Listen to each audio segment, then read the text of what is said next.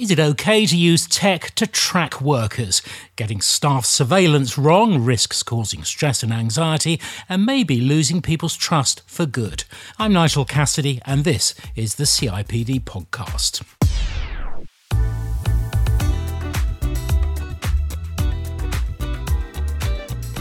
Would you believe not far short of half of workers think they're being monitored? That's one of the CIPD's findings. But now COVID 19 has driven vastly more of us to work on screens from home, while the signs are that surveillance is being ramped up. Employers have to somehow get a grip on what we're all doing on productivity.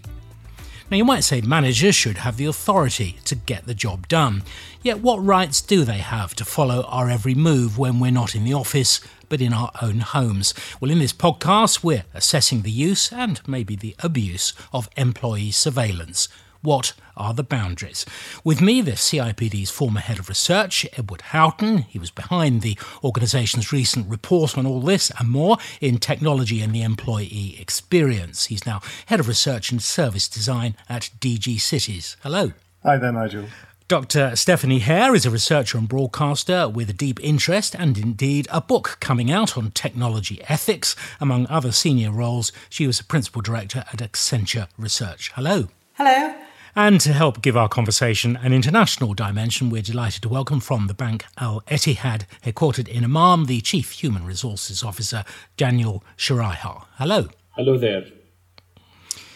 Now, Edward, uh, no mistaking how technology has got us out of a hole as coronavirus rages worldwide. Of course, it's enabled millions of us to work at home or out on the road solo during the pandemic. And I mentioned uh, this figure about uh, almost 50% of uh, workers being monitored. I mean, how common would you say that workplace surveillance is right now? I mean, what sort of methods are we talking about? Our survey showed us that about the majority of employees that we surveyed, about 73%, believe that these technologies could damage trust between workers and employers. And about two in five, around 43% expressed concerns that introduction of workplace monitoring would make it easier for their privacy to be violated. And so we see through the survey a real concern on the side of workers around these technologies in the workplace. And obviously for many of us, our workplace is now our living room or our office at home. And so real concern for workers. But to your question, how much is this happening for organizations? How many organizations are actually doing this? And this is one of the glaring gaps, I think, in data in that we don't really know the extent to which through the COVID crisis that monitoring surveillance has been upped, but we do know that organizations are increasingly investing in technologies that allow or enable this to happen. And we do know that organizations are increasingly looking to technologies around automation and AI to improve productivity, to better connect employees to one another and to support individuals to upskill. And so we know that these are, these are things that are happening that technology is supporting. But what we don't know yet is how much monitoring and surveillance is happening on the ground for employees. But like I said, employees perceive a real challenge for their own work and they do see it shaping their own practices and their relationships with their organizations that they work for. Okay, so Stephanie Hare, I mean, we already used to check into the office with a lanyard, maybe. We log on to our computers, our transactions are monitored. I mean, quite often they have to be because of the regulations around the job we do. Uh, but with no manager watching us at home, is it reasonable to assume that these and other practices might be adapted to be used in the home? I mean, in in a sense, what is the problem here? Oh gosh, um, there's so many ways that we can unpack that. So, I think starting out, we would have to ask first of all, are you using your employer's devices or your own device? So if you are using your personal mobile phone or your personal laptop or desktop, that's really different than if your employer has given you a dedicated device on which you would work. So I think right there, you could be expected quite reasonably to keep your private life private and your personal use of technology more streamlined on your own devices than on your employer given devices. So if you are working on a work laptop, you know not to be looking at pornography, for instance, which we know many people do. And you would also expect if you have children that your children should not be using a work device. Your children should be using a personal device. And that's a really clear cut way of looking at it. I think it becomes trickier though, but because we're in a pandemic, not everyone necessarily is set up for home working, and not every employer will necessarily be making budget to equip all of their workers to have dedicated work devices. So there's a real blurring of boundaries there. Second, even when we went into the office, simply badging in and out, for instance, so that for security purposes you might you know need to have access to an area that you wouldn't want members of the public to be able to go to. Or it was a way for your employer to see what time you arrive and leave and how long you take your lunch break. You could argue that those are part of the employer employee relationship. Um, there are a lot of people who would still say that is excessive but you could make an argument for that. That falls down again at home. When you're working from home your employer might still want to know that information but the problem is is you might be making your child breakfast while fielding emails or on a work call or listening to a conference call. So are you working or on personal time or both right? And it becomes really complicated because it's not just your data it's your family's data at that point as well. So i think employers would want to be very careful about the desire to get more information actually could expose them to greater risk because if they fail to keep that information secure and something, God forbid, happens, they could find themselves on the wrong side of a lawsuit. Okay, well, maybe we'll go a bit more into the legal situation and what companies can do in a minute because you've raised some uh, uh, fascinating and important issues there. But before we go any further, let's bring in Daniel Shrihar. Just taking this on a simple level, if I was in the office and I kept taking breaks, my manager would see, and it would be perfectly reasonable as a management uh, issue for them to find out what I'm doing. Because I'm at home, I'm still in firm's time. So, to what extent is the home now an extension of the office, uh, given what we've already heard from uh, Stephanie Hare about the fact that if it's my own equipment and my own life, then there is some intrusion there? Depends on the, the culture of the organization. For me, I think. Uh, there's a balance between uh, you know wanting what is best for the organization and uh, monitoring all transaction and the best interest of the employees. Employee experience is very crucial. I think some organizations we overstep on that privacy aspect and we over control we over record we over monitor what is going on uh, with the employees, especially after the pandemic, where a lot of people are working from home and uh, you hear children screaming in the background while making calls or meetings and so on. And I believe um, a, a, proper HR in this time in the world would uh, show some tolerance and some respect for people's privacies. Not everybody has a big home where they can have a private office and they shut down everything and they have this privacy for them so many many employees would have a smaller home where actually the, the office is in the kitchen and people are there uh, all the time. So I, I think there is a balance between that and being an HR professional in our part of the world demands us to also be humane. It's a human and humane resources, and I think a lot of people miss out on that. Let's take a few examples that have been uh, publicised recently. Uh, Edward Houghton, most famously, Barclays Bank was widely criticised, weren't they, earlier in the year for being caught piloting a scheme to protect individuals from uh, overworking and raise general productivity. What that's what they called it. But employees uh, told a newspaper they were frightened to go to the loo or to take a, a biscuit break. And we've seen um, PwC, the accountants, uh, seen to offer facial recognition technologies to investment banks and asset managers. So all this is bubbling under, isn't it? It is bubbling under, and I think these high profile stories have highlighted the key question that is what is the fundamental reason that you want to invest in these technologies?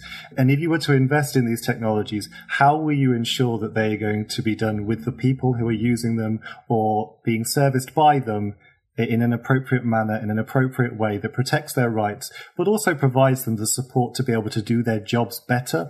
And I think, you know, you, would speak to the experts in HR at uh, the likes of Barclays and they will say, we did this for this particular reason. And it was this reason around productivity and efficiency that was key to us. And uh, in the pandemic, like it's entirely reasonable for an organization that's going to be suffering significant losses to try to maintain levels of productivity and performance throughout the crisis by implementing these technology types, but it needs to be done in a way in which employees are engaged throughout the process, that it's transparent, and that it's done in a meaningful way where it actually enables employees to shape their own work practices better. And I think that's the really positive part for this technology. It can really support and enable employees to better manage their time, to understand how effective they are in different circumstances, to work with their line manager to think about development opportunities. Should a technology show them that actually they're less productive when they're using a certain software type or program, there are great opportunities here to really shine a light on better working practices but that has to be sold to employees. And our data tells us from our survey and from our focus group work that employees are yet to be convinced about this technology and its impact. And that's what these high profile stories have showed us. Well, you've made the case for it there. But Stephanie Hare, there is this kind of sense of mission creep, isn't there? I mean, we've had, I don't know, Amazon and logistics companies experimenting with, with bracelets or harnesses which uh, have safety functions. There are very good reasons for them. They might, for example, be able to tell if we're socially distancing when we're at work or taking the right hygiene precautions, but they could also be used to monitor what we're doing. Yeah, I think it's really interesting when we think about workplace surveillance to ask if this is for all workers or just some workers. Like, is Amazon's Jeff Bezos allowing himself to be surveyed and having that data shared with all of his employees and shareholders and possibly the media, right? Who would possibly also like to know what he's getting up to. Um, we could we could share it with everyone, and I guess the skeptic in me looks at this and goes, "It's always top down." Executives and managers are not the ones being surveyed; it's workers. And there are many ways that you could look at boosting people's productivity that don't involve surveying them. And then there's this question of consent. So, in an economy where we are watching all sorts of you know, redundancies and underemployment conditions happening because we're in an economic crisis as well as a public health crisis, there will be many people who will not feel empowered to object to these levels of surveillance because they frankly need a job they have a family to feed and they've got rent or a mortgage to pay. Those people are going to be at a disadvantage compared to people who are better off or have more power in the workplace. So already, we're not just talking about technology anymore, we're talking about existing power structures, em- employer employee relations, etc. So I just I think we need to really push back on some of this and kind of look at this from the Hippocratic Oath point of view of first do no harm. Are there ways that we could boost productivity without surveying people? Absolutely. So why aren't we doing them? I mean, sort childcare right there and you could improve productivity, but we never do that. Isn't the problem, Daniel, that it's kind of easier to try and solve problems of productivity by trying to micromanage people? And it is then you get this stress and anxiety uh, among workers. You already alluded to it earlier. And uh, that maybe comes a bit before the loss of trust. How do you, as a manager, how do you deal with this when maybe you've got to introduce these systems on behalf of your employers? I believe that most HR policies they belong to 300 years ago, where workers has no had no choice in life and uh, talent was very opportunities work opportunities were not uh, matching talent. I think in our world people are looking for somewhere to work with that actually respects them as employees and respects their value system and uh, their privacy. I believe many organizations are still missing out a lot and I'm talking from a bank here, right? But in our bank, for example, we show a lot of respect for our employees. We treat them like human beings, not numbers. And because of that, we are we are considered an employer of choice in the country in Jordan, but people know that they are valued here. They're respected as human beings. And this will give edge to any organization, bank or non-banks.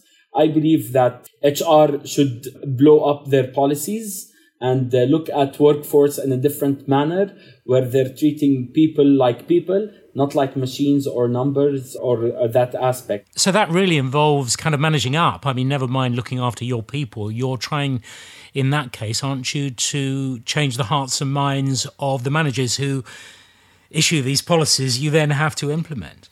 Actually no we create the policy. The policy making is done with hr and the business uh, lines. So there's a lot of harmony in that. I believe it's more than that, uh, Nigel. I think surveillance, too much of it, without the proper process for it, without employees knowing or very clear direction for that is in some countries in, in our part of the world, in the Middle East, is illegal. And uh, I consider it unethical. It is not proper what is being done in most organizations. I know of, of some organizations, they, they have a chip in the salespeople cars. So they monitor every single step. And if they go uh, off route, they would call them, where are you? And they would say, okay, I went to have a coffee to the, or I'm in the bathroom or, or what, whatever. And some people, they actually log and time every second of uh, employees if they take any break and they investigate with them on that. Well, I think this is good for like 200 years ago, not in our current time where uh, job enrichment is becoming more and more and depending on uh, the skill set and the attitude and the engagement of employees. I'm sure a lot of people would agree with you, but Edward, the reality is that this is unstoppable. We might think that that idea of a, a chip monitoring every single action and having the manager call you if you uh, don't uh, follow the right procedure is unfair, unreasonable. But I mean, if we take something like the, the UK government's coronavirus, the test and trace measures, I mean, we might, we might see workplaces routinely monitoring the health of their staff. And we've already heard uh, talk of concern about the fact that information monitored and centralized could be used for something else. So it's not always as obvious that this is even going to happen. And I wonder to what extent uh, people, professionals, need to be aware of this. They need to be fully aware of this. They need to be enlightened to the challenges, I think, that are going to be coming very quickly towards them. So the CIPD conducted research in 2018, which looked at the role of HR in decision making around new technology and automation and found that HR was the least engaged and consulted in the design and implementation of new workplace technologies. So back then, and I think it would be similar now, there's a real issue in that technologies are being implemented from a strategic and an operational perspective by other functions without real consideration of the importance of a people perspective in those discussions. And so, first off, I think the profession really needs to step into that as an opportunity to bring the expertise that they can into those conversations to protect and enhance the voice of workers to be able to create these practices in a way that is productive and creates value for the organization, but also supports workers in a culture and in an organizational structure that works for them. And so I don't think it's inevitable inevitable. And I think what we're seeing now with this technology that's being used through the pandemic is that it can be very supportive and constructive in this context, but everything is contextual. And I think it's important we really consider what kind of working environment we want to have in the future. And I also think that workers are very savvy to this and they will consider their options of where and how they work on the labour market. Obviously, the current labour market doesn't give much choice at the moment. And that's a real issue in that to Steph's point, low paid workers with low skills who are unable to move on the current labor market are subject to these technologies and they have little voice. And that's a real challenge. And we really need to make sure that actually in a positive, in a healthy labour market, and in a labour market which is going through crisis, all employees of any skill level or pay grade has the opportunity to shape their workplace in a way that is meaningful to them. And that's the role of the people profession. That's what HR professionals can do, is they can consider how technology has been rolled out, who's been engaged in its development and design and what kind of support they can give to employees should they have any concerns and listening to those concerns and acting on them is a big I think, role for the, the profession to play in the future some of that's quite noble, uh, Stephanie Hare. That's all about best practice, but you're all about uh, using technology and harnessing it uh, to get better work without uh, some of these downsides. So, have you any thoughts about how we make sure we don't enter some kind of nightmare vision here, but we can raise productivity and get people uh, who are based at home or scattered around uh, feeling part of the organisation and not just sort of monitored and scared? I think there's also the risk that if you survey your employees overtly as opposed to covertly, and both of those things happen, if they know it and they don't like it and they don't buy in and they don't feel they can do anything about it, what will end up happening is they will just spend lots of time finding ways to work around it and subvert the surveillance. So, what's hilarious is like the law of unintended consequences. You install this surveillance technology, thinking that will boost productivity. Instead, your workers work less because they're spending time finding ways to work around that surveillance, right? Because it's just very natural. Human beings, if we go to sort of behavioral psychology, human beings don't like to be surveyed. We have a natural reaction against it and we fight it. And anyone who's you know ever known a teenager will know this. And indeed, some of us have maintained that spirit throughout our lives. So there's this question of instead, I think if it were to be done in conjunction with workers the entire way through, so that they helped shape it and set the rules, and everyone, again, if everyone understood, if you are using a work issued phone, if you're using a work issued device of any kind, expect that to be surveyed. Here's our data retention. Here's what we do with it. It goes through an algorithmic auditing process if you have a complaint this is how you would complain. This is the you know the redress. There has to be all of that has to be spelt out. It's a you know rules of the game that you would expect in civil society. And if they don't want it you're going to have problems you know in the same way that you would not wanting a change in pensions or parental leave or something you're going to get aggro and that might be expressed through union action or walkouts or just simply employee, employee churn so the minute the market returns you lose your best people because they just don't want to deal with this. So again, like proceed with caution and proceed with buy-in and then actually judge does it work or not. And there's nothing wrong with trying something and then saying, "Do you know what? We actually tried it and it didn't boost productivity, so we dumped it." That's okay too. Well, it's a it's a relationship based on trust that goes both ways, right? So I think that's critical in how we think about employees' experience monitoring and surveillance, but also how employers roll it out and the use that they, why they do it, what the use or the purpose of it. And I think it's really important we don't think about monitoring and surveillance as blanket monitoring surveillance with no real purpose or need. For it to follow the guidelines around data protection, it has to have a limited and stated purpose employees need to know that it's happening. They need to know that that data is being recorded, how it's gathered, for what purposes, for what reason, and when, when and how it's going to be used and how it's destroyed, where it's stored, etc. They also need to understand actually the quality of that data. And so there's also a question there for many employees about what quality this information is. And obviously individuals need to be working in that trusting relationship that is both ways and stating how their working practices are working for them. And it's a two way relationship. But I think this harks back to the point that Steph made earlier in that this for the moment, the power dynamic means that unfortunately monitoring and surveillance is weighted towards workers who have little voice or little opportunity to challenge these technologies when they are implemented. And so I think it's really important we don't lose sight of this idea or concept that the trusting relationship has two sides to it. Um, and it's important that we all recognize that in how we think and reflect on how these technologies are being rolled out.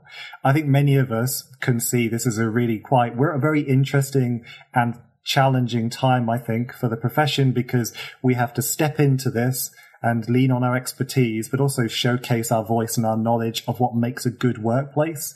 And I think this is the role that the profession can play.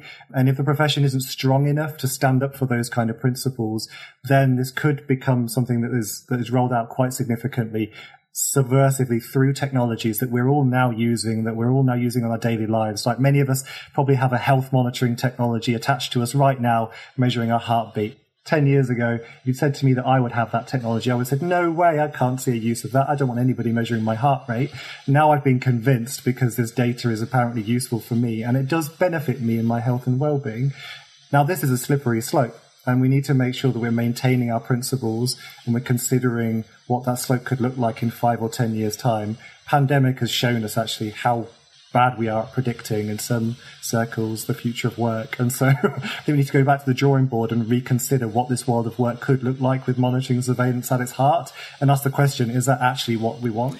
You've mentioned specific technologies, they're health ones. Uh, Stephanie Hare, can you just talk a little bit more about the specific technologies we might see uh, being deployed here? I know, obviously, facial recognition is a big concern of yours.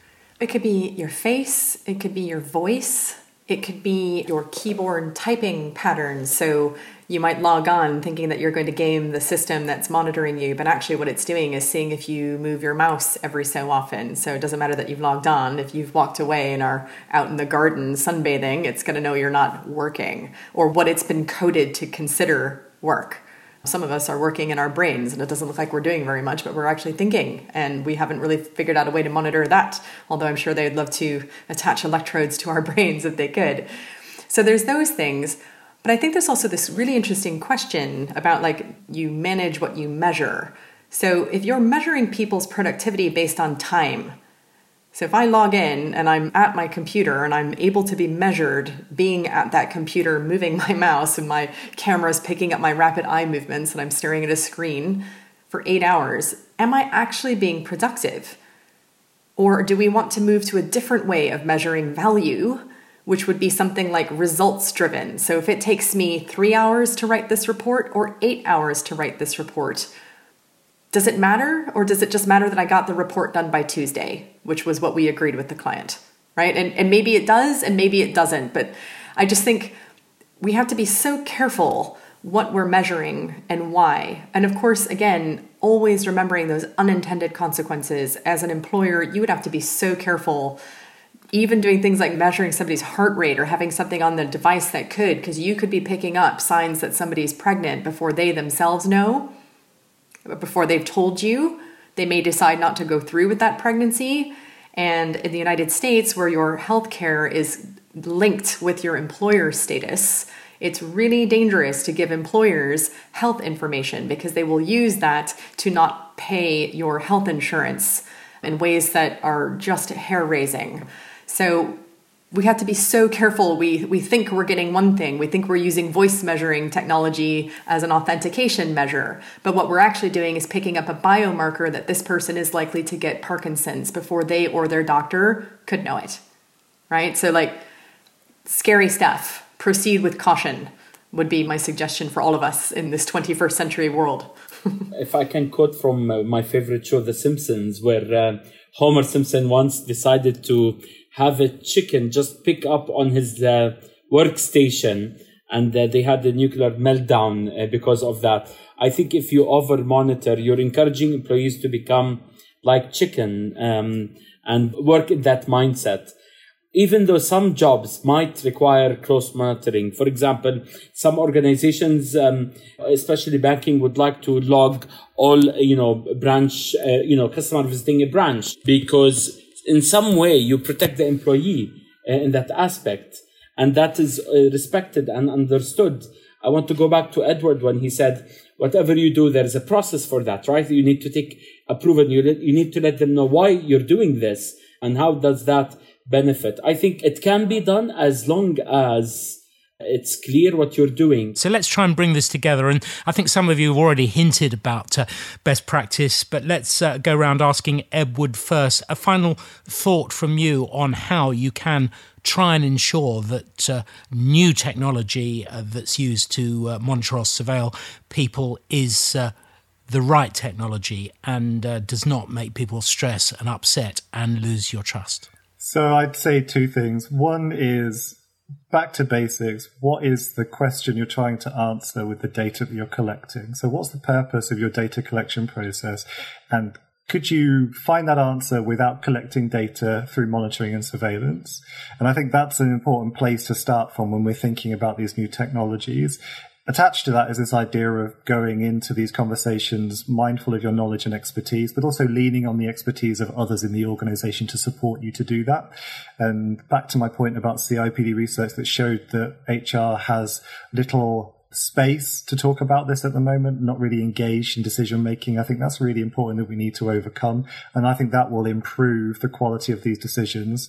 Second up, I think I would say that employee voice and engagement throughout the entire process is critical. And that really is where HR can bring a lot of value, engaging employees to not just reflect on the technology that's been implemented, but also to try and co-create solutions using that technology and actually getting into the, the questions that are trying to be answered. And I think if you give the space to employees to talk about these issues from their perspective, you will have a really useful conversation that won't just talk about the technology. You'll talk about relationships at work. You'll talk about trust. You'll talk about productivity and performance. You'll talk about the quality of line management. So I think all of this needs to be wrapped into a really clear and comprehensive engagement process with the workforce through comprehensive voice strategies. And I think that's really critical through all of this. If you have little employee voice.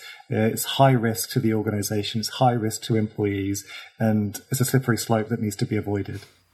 Okay, and from outside the people profession, uh, Stephanie Hare, would you add anything here? I really liked to build on that point this idea of trust and relationship, which is that if you can find out what motivates your workers, what they are scared about, and what they are hopeful for, and where they get their value from, if you can align that as an employer, you might be able to achieve some of your goals without having to take on surveillance technologies. There's probably other ways to crack this egg.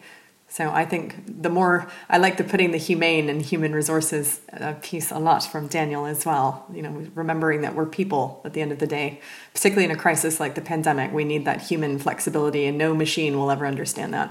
And Daniel Shriha, can you really get all this to happen in a bank when basically every transaction, every move anybody makes has to be logged down?